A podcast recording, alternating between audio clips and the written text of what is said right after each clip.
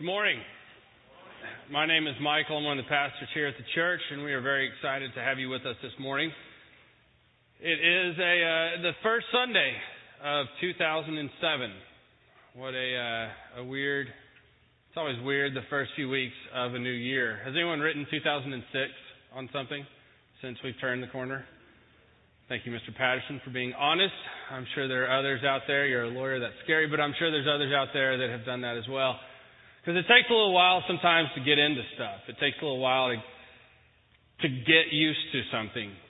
A lot of times, for me, it takes you know a few days uh, to get used to the new year, to get used to 07.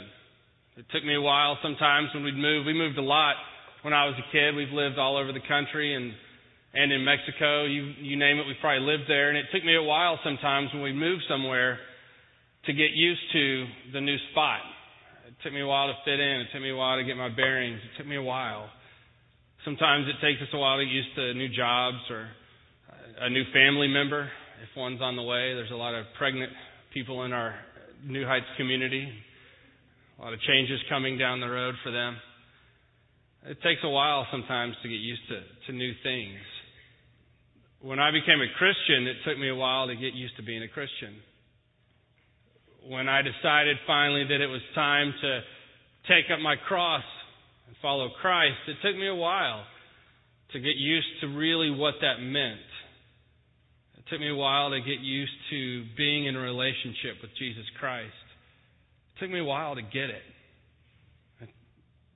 I think it takes all of us really a while to get that. It took me a while to figure out how to worship how to truly worship God. At the end of December every year in our church, we have what's called the Charge Conference. And basically what that is, it's a, our end of the year report where we all come together in our, in our church and we, uh, we talk about what happened over the last year. And we talk about the business of the church and David forecasts our vision for the next year. Over the past few years, one of the things that he has done is said that our vision that God has given us is to leave the walls of the church and to be the hands and feet of Christ in the world. We've been so focused on ourselves for such a long period of time that we forgot one of the greatest commands of Christ to go out into the world and to serve.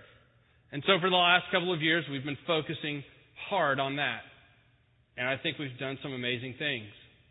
I think the work of God through this body has been amazing from our trips to Mexico, to the fishing under the bridge, to the Hope Center, backyard ministries, all the different things that we've done as we begin to shift our focus to something else have been amazing.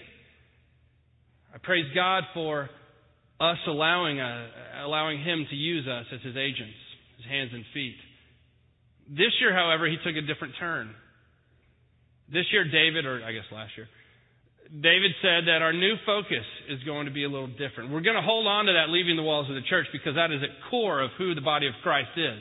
That is very central to what the church is about. But we're going to add something to it this year. We're going to add worship. We're going to add teaching about worship. We're going to add focusing on worship. We're going to add worship, period. And you might think that, Michael, isn't that kind of silly because that's what church is about, really, coming on Sunday mornings and getting together and singing some songs. But quite honestly, I think the reason that we are doing this is because the pastoral staff, myself included, have failed somewhat in teaching on worship. We've kind of failed in, in our direction and in our, in our motivation for worship because I, I have said it. I know I have said it. I believe that David has said it as well. We have said from time to time that if you have one place one place to spend an hour for God during the week, don't spend it here. Spend it in a small group. I have said those very words from the stage. While that makes Andy Birchfield, our small groups coordinator, happy, I think there's a little something left out there. Now, I believe that small groups are important. I believe that you find your greatest growth through a small group, through walking through your life with Christ together. That's what he meant. That's what he meant for us to do. You can see he gathered together a group, a group of men to follow him so that he could teach, so that they could walk through their experiences together. I think that's very central to being in a relationship with Christ. But I think that we have taught that at times to the detriment of worship. We've taught that at times, and on the backside, we're saying, so worship really isn't that important. We want you to be in a small group, so if you come here, good. If you don't, that's all right. And so this year, we're getting back to that. Because worship is important. The worship of God is very important. So for the next four weeks, we're going to talk about why. Jen and I came home Friday from Dallas. We were up there. Grace got her cast off. Uh, she'd been in a body cast for uh, yeah uh, for three months, for a fourth of her life. She's been in a body cast, and we've changed diapers through a hole um, for three months. Uh, if you've ever changed a diaper, imagine changing it in a hole that big, um, having to shove it up in there. It was good fun. we videotaped it. I'll show it one time. Um, so we got our cast off, and we're driving home, and we're on I-35 uh, coming south, and we're in that stretch of I-35 between Waco and Temple. I don't know if you know the stretch I'm talking about. It's mind-numbingly boring. Um, it's that one stretch of road that I dread because I always feel like I'm, oh yeah, we're almost to Georgetown. Temple, 20 miles. What? Oh my gosh, we're not even close to Austin and oh, so much further. You know, you have to drive through towns like Lorena and stuff like that. And, you know, it's just, it's kind of boring. So Grace was bored too. Um, she was looking out the window, seeing nothing. So Jenna got in the back seat with her and was kind of playing with her with this little little toy that we have, this rabbit um, you know, I have big floppy ears, you know, things like that. And, and Grace, she goes, Did you hear that? I said, Yeah, I know the rabbit has big floppy ears. No, did you hear Grace? I said, No. She's giggling. And I was like, Oh, well, that's good. I didn't hear. And so she does it again. And did you hear that? No, didn't hear that. Well, she's back here giggling. Well, that's great. I hear nothing but cows. I heard the road, really. And so I didn't hear any of that. Jenna got a little tired of the rabbit, and maybe Grace did too. So she climbed back in front, and we were driving a little further. And um, that's right, my pregnant wife crawls back and forth on I 35. And we were at a point where uh, I started hearing my daughter. It wasn't, it was, uh, uh, if you have kids, you know that this is one of those sounds that means I'm uncomfortable. I'm either hungry or I have a wet diaper. I don't know, but I'm uncomfortable right now. And I hear this moan coming from the back, like she was right here in my ear. She sounds a little more ladylike, I hope. But I heard the I heard the moan, and I didn't hear the giggle. You know, I heard the complaining, but I didn't hear the good stuff. I think a lot of times as I was driving, I began to think, you know, it's got to be how God feels. All the time, we're like, God, this. Oh, why did you do this? Why didn't this happen the right way? Look at all the stuff that's going on in the world. Blah, blah, blah, blah, blah, blah, blah. All he ever hears is us complaining, is us whining and moaning and saying we're uncomfortable where we are. We don't like what we're doing. I bet a lot of times he wishes he could hear the giggle. I bet a lot of times he's like, look at everything I've done. Can I get an attaboy once in a while? Can I get you going, thanks, God? Just think about the last few times that you've prayed. What have you prayed for? What have you been praying? Jen and I pray every morning. And a lot of times we focus on the prayers of our community and some of our friends that are going through tough things. And we say, God, could you heal this person and reveal yourself to them? God, could you do this? God, these babies are, you know, in ICU and could you heal them and just blow the doctor's minds by, God, could you do this? God, could you focus on this? God, could you do that? How often do you sit in prayer with God and go, God, I don't want anything today. I just want to tell you that you rock. I mean, seriously, God. The Rocky Mountains, awesome. The duck-billed platypus, that is so cool. You're so creative. That is great, God. God, thank you. The sunset yesterday, well done. Thanks, God. God, thanks for being you. Thanks for being all powerful. Thanks for being all knowing. Thanks for being mighty. Thank, thanks. That's it. Just want to tell you howdy and thanks. How often do you do that? How often do you worship God? Essentially, that's what God really wants from us is a relationship. God wants us to come to Him in relationship, worshiping Him. Because that's all we have to offer Him, really. He doesn't need our money. He doesn't need us. He's God. But He desires to be with us. He desires to hear those giggles in our life.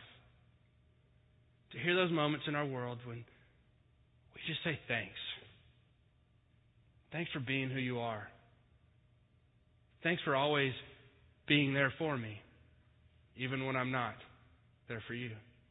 Just thanks. That's what He wants. He wants worship. He wants us to spend time with Him. He wants us to come together as a body and worship Him.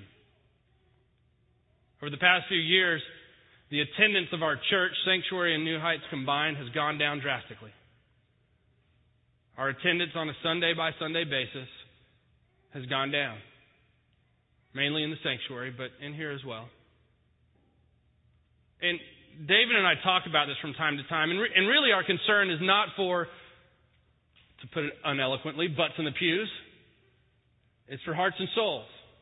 We want to know if we're affecting the body of Christ, not just by bringing people here, but by moving people into a deeper relationship with Christ. And so the numbers game to us isn't really all that, you know, big of a deal. But I mean, really, that's how the world judges us. Well, what's your Sunday attendance like?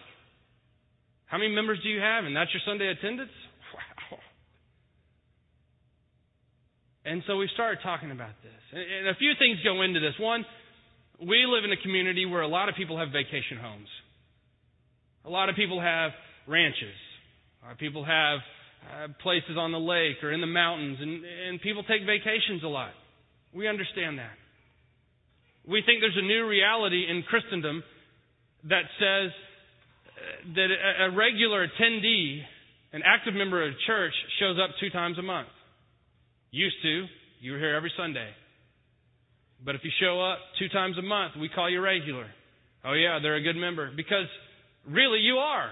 You're doing stuff throughout the week. You're involved in a small group. Maybe you're in a Bible study. We have lots of stuff going on at this church throughout the week. We're jam packed with Bible studies and small groups that meet around the city. But our worship, for some reason, at 9:30 you can't find a room to hold a Sunday school class in. We don't have any more rooms. We are full. My father-in-law's Sunday school class meets in one of the pastor's offices because there's no other classrooms. It's not mine. I wasn't looking out for him. Don't worry. I told them no. Actually, my office isn't big enough. But we have all kinds of stuff going on. 9.30 is packed. 11 o'clock, worship attendance, especially in the sanctuary. Where'd everybody go? Cafe Saltita. And so we want to talk about worship and what's the deal and why is it important to be here together as a body? Why is it important to come together as the body of Christ and to sing praises to Him? And to, in one voice, good and bad, sing praises to God. That's what worship is. Coming together as the body of Christ and telling Him, You rock. Thank you. I've said this many times before that that I think I experience God most fully when I am uh, by myself in the wilderness of some sort. When I'm by myself in a deer blind, when I'm by myself on a lake fishing, when I'm by myself outside, that is when I really commune with God. I just get to look at the things that He's created. I get to have time talking with Him. I get to spend time that I don't when I'm in the world because I have music on, or I have the television on, or I'm talking, or I'm doing something. It's when I remove myself from all those elements that I really experience God.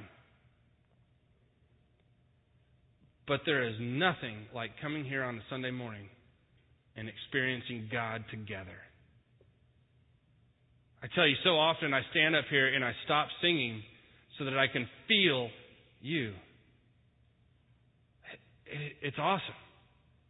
It is so great on Sundays when the Spirit is just rolling through here and we're singing a song and people are going nuts and singing and, and I can just feel it coming forth as we worship God together. Worshiping God is so important in our, our relationship with Him. It brings us closer to one another as the body, and it brings us closer to Him. Let me, let me tell you something. Worship costs. Worshiping God costs you something. If you got your Bibles, open up to 2 Samuel chapter 24. It's uh, you'll find 2 Samuel right after. Wait for it. 1 Samuel. Before 1 Kings. I lost my marker, so I'm having to find it as well. So maybe we'll get there at the same time. 2 Samuel chapter 24. David is uh, is being David, really. Um, David was kind of full of himself at times, and this is one of the times that he was. God told him not to do something. David went ahead and did it. God got a little upset with him and wiped out 70,000 people. You ever had God that mad at you? he wipes out 70,000 of your best friends? Yeah, David did something wrong, and so God goes, okay, I'm going to send the angel of death on you. Here comes the plague. 70,000 people are going to die. Actually, he gave him a choice. He gave him three options. You can have this happen, this happen, or this happen. David's like, uh, C. 70,000 people. David's a little worried about this. He pleads to God to stop what's happening. And at verse 18, it says, That day Gad came to David. Gad was a, prophet of David and said to him, Go and build an altar to the Lord on the threshing floor of Araunah, the Jebusite. So David went to do what the Lord had commanded him. When Araunah saw the king and his men coming toward him, he came forward and bowed before the king with his face to the ground. Why have you come, my lord? Araunah said. And David replied, I have come to buy your threshing floor and to build an altar to the Lord there, so that the Lord will stop the plague. Take it, my Lord, and use it as you wish. Araunah said to David. Here are oxen for the burnt offering, and you can use the threshing tools and ox yokes for a wood to, buy, to build the fire. I will give it all to you, and may the Lord your God accept your sacrifice. But the king replied, No, I insist on buying it, for I cannot present burnt offerings to the Lord my God that have cost me nothing. So David paid him 50 pieces of silver for the threshing floor and the oxen. David built an altar there to the Lord and offered burnt offerings and peace offerings. And the Lord answered his prayer, and the plague was stopped. David was commanded by God to worship him. And he goes, full intention of doing so. And the guy is generous and says, You're the king. You're coming to worship God. Do whatever you need to do. Take it. But David knew something. He said, No. I can't worship God if it doesn't cost me anything. I can't worship God with, with stuff that you've given me. I have to worship God with something that I have. And so he buys the threshing floor and the oxen. He can't worship God without it costing him something, he says. Well, that doesn't mean that every time you come in here on Sunday, you need to drop 50 pieces of silver back there in the offering box. Gold, maybe, but not silver. That doesn't mean that you have to pay to come here and worship God. But it does cost you something. It costs you time. Sunday morning worship costs you time. For some of you with children, it costs you a lot of time. Getting up, getting them ready, making them get out of bed. Some of you wives, same thing with your husbands. It costs you time to come here. and to sit and to hear whatever silly thing I'm going to say. It costs you time. Throughout your day, as you worship God in your own way, if you're singing a song when you're driving your car, or maybe you see something majestic and you go, God, that's just amazing. Thank you for doing that. Thank you for showing me that flower. It costs you some time just to take away to worship God. It costs you time with prayer, to be in conversation with God. It costs you something. And don't get me wrong. I'm not saying that salvation costs you something because Christ paid that for you. But a relationship with Christ, a relationship with God, takes some investment. Investment of your time and your talents and your energy. It costs you something to come and worship God. So the question is, why do you do it? It'd be much easier for me to sleep in on Sunday mornings. It'd be much easier for me to stay in bed and to wait for the Cowboys to come on TV next season.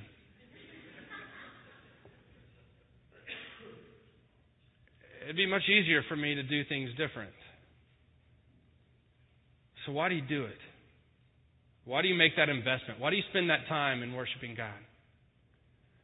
There's a story of a woman that Luke tells in chapter 7 of his book. And this story in Luke 7 is, is something that really speaks to me. Not because I'm a woman, but because I feel like I'm like her. It's a story of a dinner party, really. Starting at verse 36. One of the Pharisees asked Jesus to come to his home for a meal. So Jesus accepted the invitation and sat down to eat. I, I, love the I love the starting of this. It doesn't say much about the Pharisee at the beginning. It just one one of the Pharisees says, "Hey Jesus, you want to come over to the house and have a little dinner? We're having a cookout. Me and the other Pharisees. It's gonna be great. Want to come on over and have some pig?" Of course they wouldn't, but they come on over and and I love you. You've got to think that he has a little sinister idea in the back of his mind. He doesn't believe that Jesus is the Messiah. He doesn't think of him as the Lord. He just says, Why don't you come over to dinner? Because we want to trap you in something, basically. So Jesus goes, Sure, I could eat. Goes over to his house. A certain immoral woman heard he was there and brought a beautiful jar filled with expensive perfume. Then she knelt behind him at his feet, weeping. Her tears fell on his feet, and she wiped them off with her hair. Then she kept kissing his feet and putting perfume on them. When the Pharisee who was the host saw what was happening and who the woman was, he said to himself, and I believe that he said to all in the room, This proves that Jesus is no prophet. If God had really sent him, he would know what kind of woman is touching him She's a sinner. Can't you see the other Pharisees around the table going, oh, she is a sinner. I heard her the other day. Uh, you know, just this din of uproar is coming up. And she is, oh, I can't believe he would touch a woman like that. He would allow this to happen to her if he really knew who she was. And over the roar of these people talking, I hear Jesus speaking to Simon. He says, Simon, I got something to say to you. Maybe it quiets down a little bit to hear what he says. All right, teacher, Simon replies. Go ahead. And Jesus tells him this story. A man loaned money to two people 500 pieces of silver to one and 50 to another. But neither of them could repay him. So he kindly forgave them both, canceling their debts. Who do you suppose loved him more after that? Simon answered, I suppose the one for whom he canceled the larger debt. That's right, Jesus said. Then he turned to the woman and said to Simon, Look at this woman kneeling here. When I entered your home, you didn't offer me water to wash the dust from my feet, but she has washed them with her tears and wiped them with her hair. You didn't give me a kiss of greeting, but she has kissed my feet again and again from the time I first came in. You neglected the courtesy of olive oil to anoint my head, but she has anointed my feet with rare perfume. I tell you, her sins, and they are many, have been forgiven. So she has shown me much love. But a person who is forgiven little shows only little love. Then Jesus said to the woman, Your sins are forgiven. The men at the table said among themselves, Who does this man think he is going around forgiving sins? And Jesus said to the woman, Your faith has saved you. Go in peace. I love this story. Why do I worship God? Why do I come here every Sunday, stand in the front, sing the songs? Why do I, when I see something amazing, go, God, thank you for that? Why do I worship God? Because I'm this woman. I worship God because I know He knows me. I know He saw me at Southwest Texas University and all the things that I did there. I know He knows the life that I've led, the thoughts that I've had, the things that I have done, the way I live my life. And yet He looked at me and He said, Michael, your sins although they are many, are forgiven.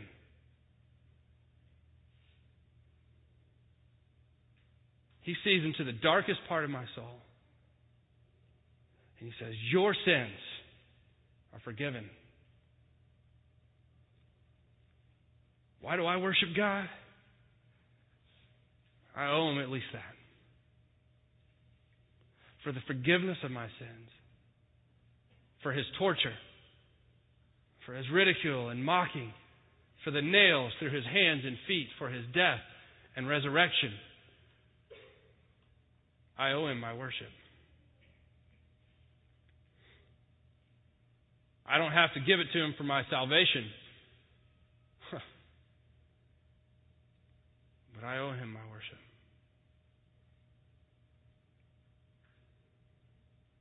Why do you worship God?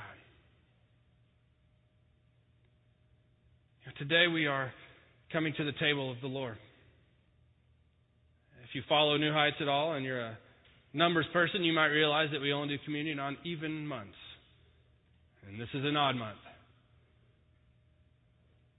But we want to do this today because, in our eyes, there is no purer form of worship than experiencing Christ fully in the sacrament of communion. When you come before the table, and you feel the Lord look into your eyes and say, Your sins, although they are many, are forgiven. I died for you so that your sins would be forgiven. Your sins are forgiven.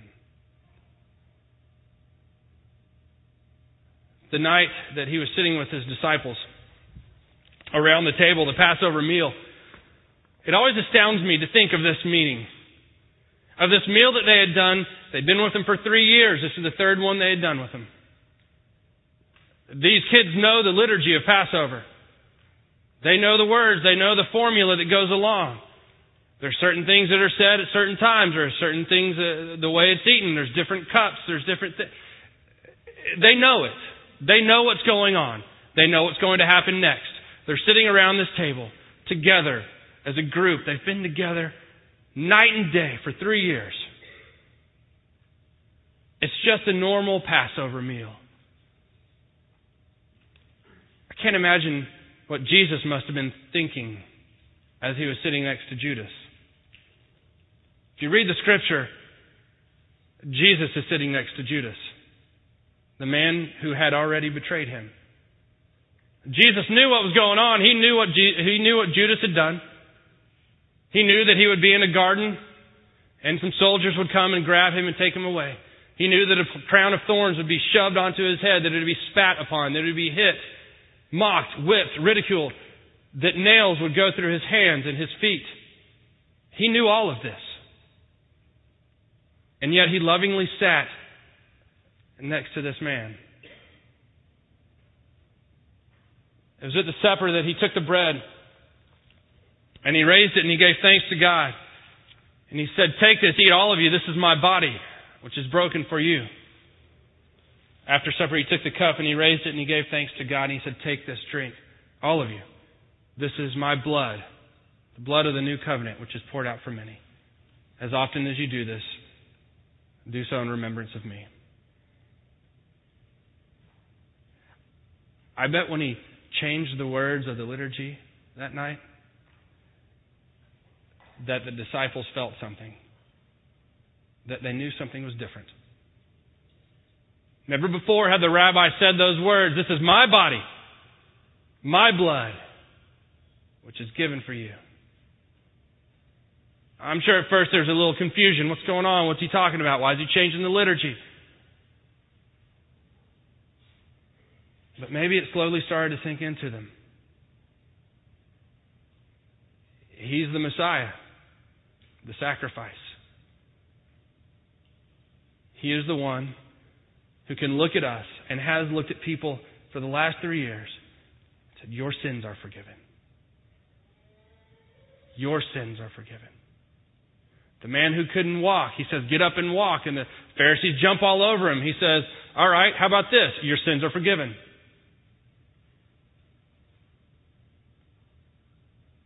Jesus Christ, the Lord our God, looks into each of our eyes says, Your sins, although they are many, are forgiven. Today, as you come forward to his table, remember those words. As you take the body and the blood, remember the words of your Savior Your sins are forgiven. Come with a worshiping heart that you might truly experience His forgiving grace. As those that are coming forward who will help with communion, I ask that you would bow your heads and pray. Heavenly Father, you know the deepest part of all of us. You know who we are. You know what we are. You know the things that we don't like to tell people about. You know the things that we don't even like to tell ourselves about. And even in the midst of that, knowing what had been and what would come, you gave your life for us. And you offer this table to us that we might experience your presence here and now. Lord, I pray you would open our heart that we might feel your grace, your forgiving grace, that we might come to your table with worshipful hearts and experience you like never before. In Christ's holy name, amen.